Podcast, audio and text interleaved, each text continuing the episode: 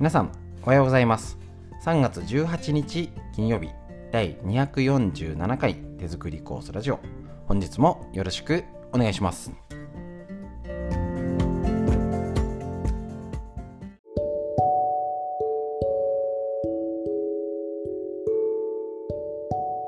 い、それではいつもの冒頭のご挨拶は省略させていただきまして、地震がありました。ちょっとね、朝の時だと、収録は前日だったので間に合わなかったんですけれども、皆さんのお住まいの地域大丈夫でしたでしょうか。ちょっとね、内容を急遽地震対策ということで今日お話しさせていただきます。ちょっといつもとね、内容を変えてのお届けになります。で、ね、夜中でしたので揺れは大丈夫でしたでしょうか。ちょっとね、もうなんかこのどこでそんな遠くで起きたか地震かっていうほどじゃなく、この埼玉県本庄市も揺れました。も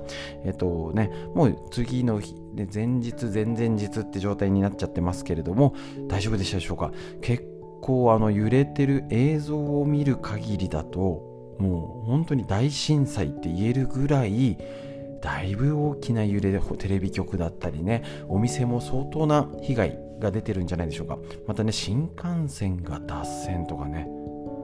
で東京の方まで だいぶ停電が広い範囲で起きたようです。とにかく身の安全大丈夫でしょうか。ご家族とかね、心配な方もまだいらっしゃいますしね、すぐ連絡取れなかったって方もね、ひとまずはね、被害だ、大変な状態を経験された方いる中では、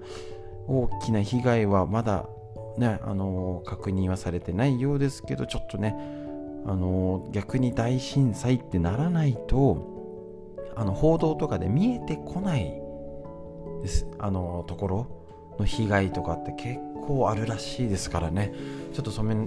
こまでがね、なかなか情報として得られませんので、皆さんの地域でぜひね、大変な方とかは声を出したりとかね、今時逆にツイッターとかインターネットで、いや実はここ大変被害あるよっていうのを、こ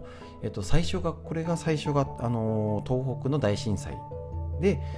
電話がつながらないよっていう時には、このツイッターがすごい活躍したんですよね。でここに物資がないよっていうので、声があったのをつないで広めてくれるっていうのには、今時はインターネットですね。やっぱりその電波力、伝わり方の速さって言ったらやっぱりピカイチになりますので、ぜひぜひね、東北の方とかね、もう分かんないですからね、どこからどこまで揺れてとか、言い方あれですけど、津波とかだと沿岸沿いでとか、だいたい数キロ以内なので、範囲が限られるってこと、だいぶ広範囲でしたけれども、場所が特定できるっていうのはあるんですけど、結構ね、地震とかだと震度じゃなくて、この辺の東北の地震の時、春の高層の塩原さん家の方ですね、地盤の影響なのかね、だいぶあそこなんか、東北の地震の後はブルーシート、屋根が崩れちゃってって、お宅が1軒2軒じゃないんですよ、何十軒ってあったぐらい、その時は本庄市の揺れ震度5ぐらいはあったんですけど、大きな被害はないとはいえ、東北の地震でこんなに離れたとこで、その一角なんですよ、ある一角みんなブルーシートかかってるぐらいな場所がやっぱあるっていうぐらい、ここで震度何度強で、計測されたからここがみんな危ないだろうじゃなくて、やっぱり場所によったら地盤が緩んでるとか、ね、地形とかの問題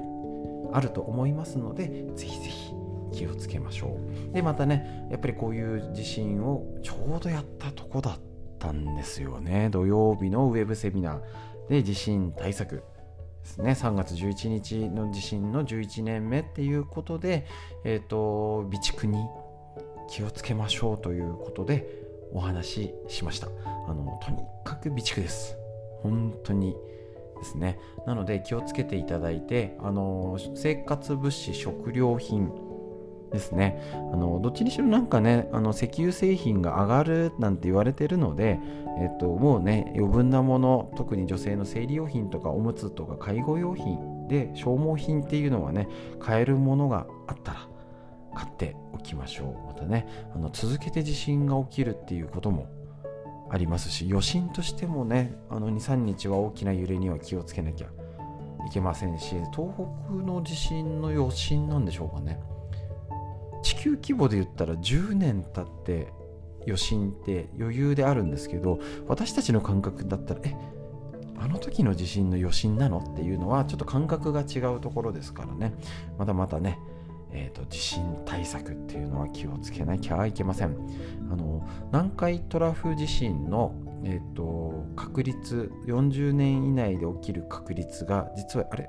ちらっとラジオで言ったんですけど、1月に引き上げられたんですよね。だからやっぱりね、でまた皆さんのその時に言った地震の、近くに地震ね、津波の影響がある地形なのか、南海トラフが近いのか、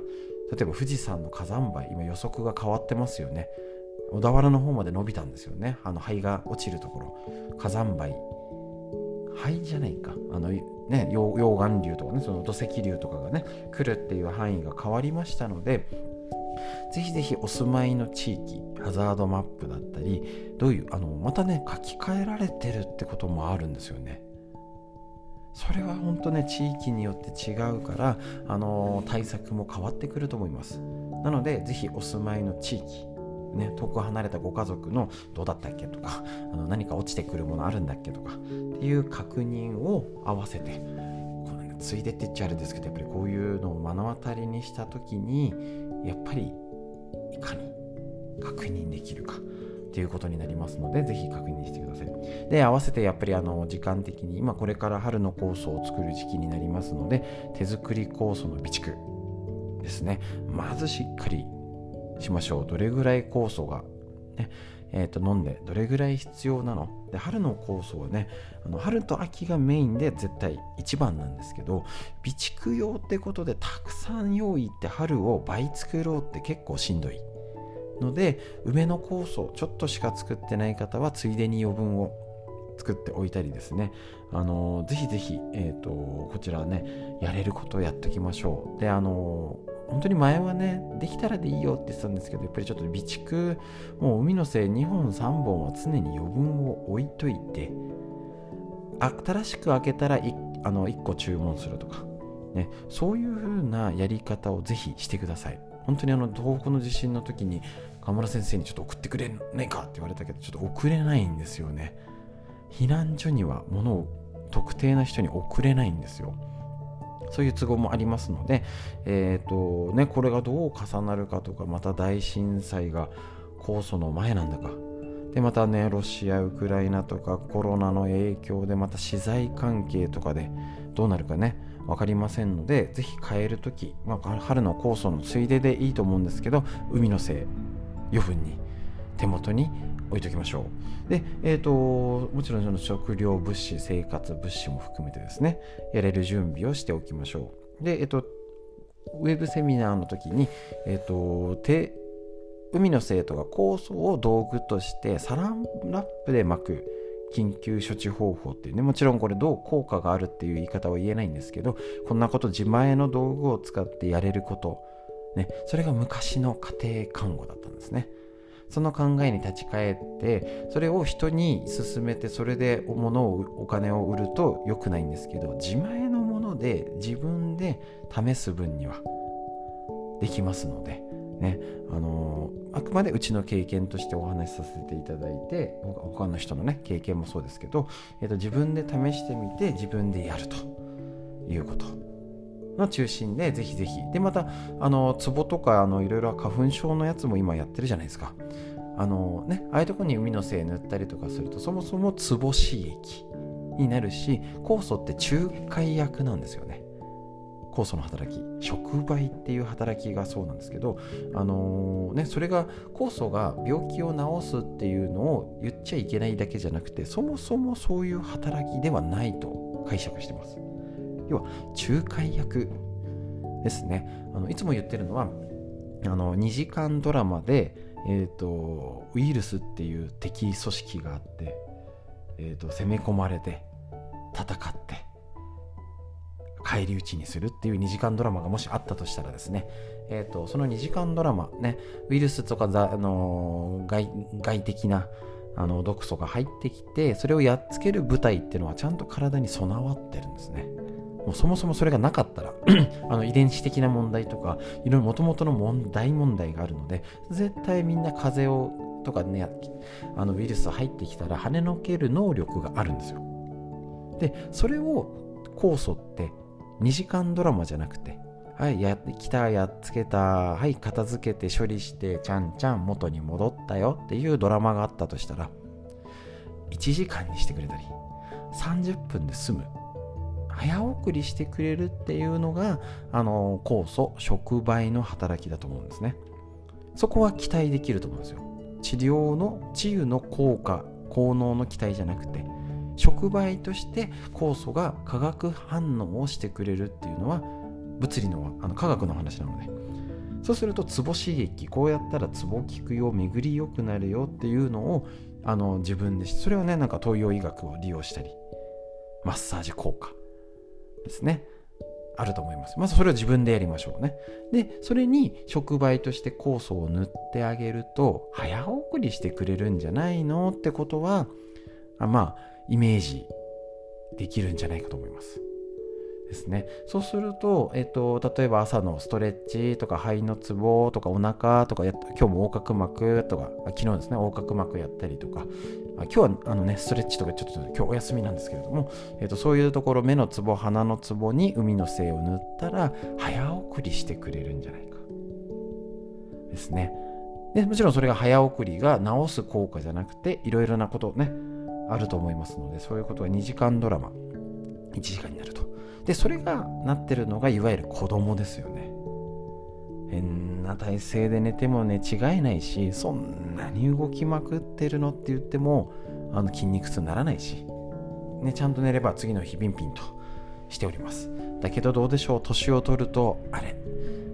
ね、いつもの睡眠の時間内で回復できたはずのことが回復できないとかあれこの朝いつだっけ治んないしいつだっけっていうね筋肉痛が遅れてくるとか思い出すのが遅れるとか、2時間ドラマで収まってたのが3時間4時間になるのが年を取るとか酵素の反応が遅れるってことなんじゃないかなと解釈しております。なので、効果としたらツボ刺激ストレッチマッサージっていうのを上手に利用して、それを早送りしてくれる環境を整える酵素っていうのを活用する、そういうふーんとイメージだと、有事の時何かあった時にももうね手元にある道具は何でも使えっていう精神でいたとするならば、やれることがあるんじゃないかと思います。でそのためにもぜひ日頃の備蓄、このね自信があって、いやこうなんか嫌だなとか体で体感した時こそやるべきことっていうのをパパッとやっちゃうと体って安心します。また昨日のストレッチがですね、とってものんびり、心を落ち着かせる深呼吸のストレッチになりますので、こちらもぜひ合わせてやっていただければと思いますので、ぜひぜひこの時にねちょっと今日変則で、もう、ね、最初のお話もなく、脳とかね、東洋医学のじゃなくて、とにかくこの地震対策、これもうね川村先生がもう昔からそういうのに気をつけろよ、ね、備蓄はちゃんとしなきゃとかね、そういう生活に関わることをきちんとするっていうことを本当に常日頃から、教えていただいておりますし、その大切さ、日常の大切さですよね。やっぱりいつも通りに仕込んで春のコースをやって、あるっていうその当たり前ができる喜び、大切さですね、かみしめたいと思いますので、ぜひぜひ皆さんねちょっとダラダラとお話ししちゃいましたけど、とにかくこの地震を味わって、コロナ禍の中でね戦争だしてるのに地震、またこれからまだいろいろがこうやって社会が不安定だと、今までもそうですもんね、政治が不安定になり、そういう疫病が流行ったり災害が起きたりっていうのが日本の歴史、昔を見ると結構重なったりしますよね。天明の大飢饉とかね、浅間山の噴火とか、そういうのがいろいろ重なるとき、やっぱりね日常が試されます。なので日々もうちゃんとできている方、酵素も活用して体も温められている方大丈夫です、 OK です。そのまま日常を淡々とつないでいきましょう。まだねなかなか忙しくてできないよって方はやっぱりこういう機会に自分の環境を見直して、全部はできないけどこれぐらいはやろうかっていうことをぜひねやれることを探して実践してみてくださいということで、今日変則でお話ししました。以上です。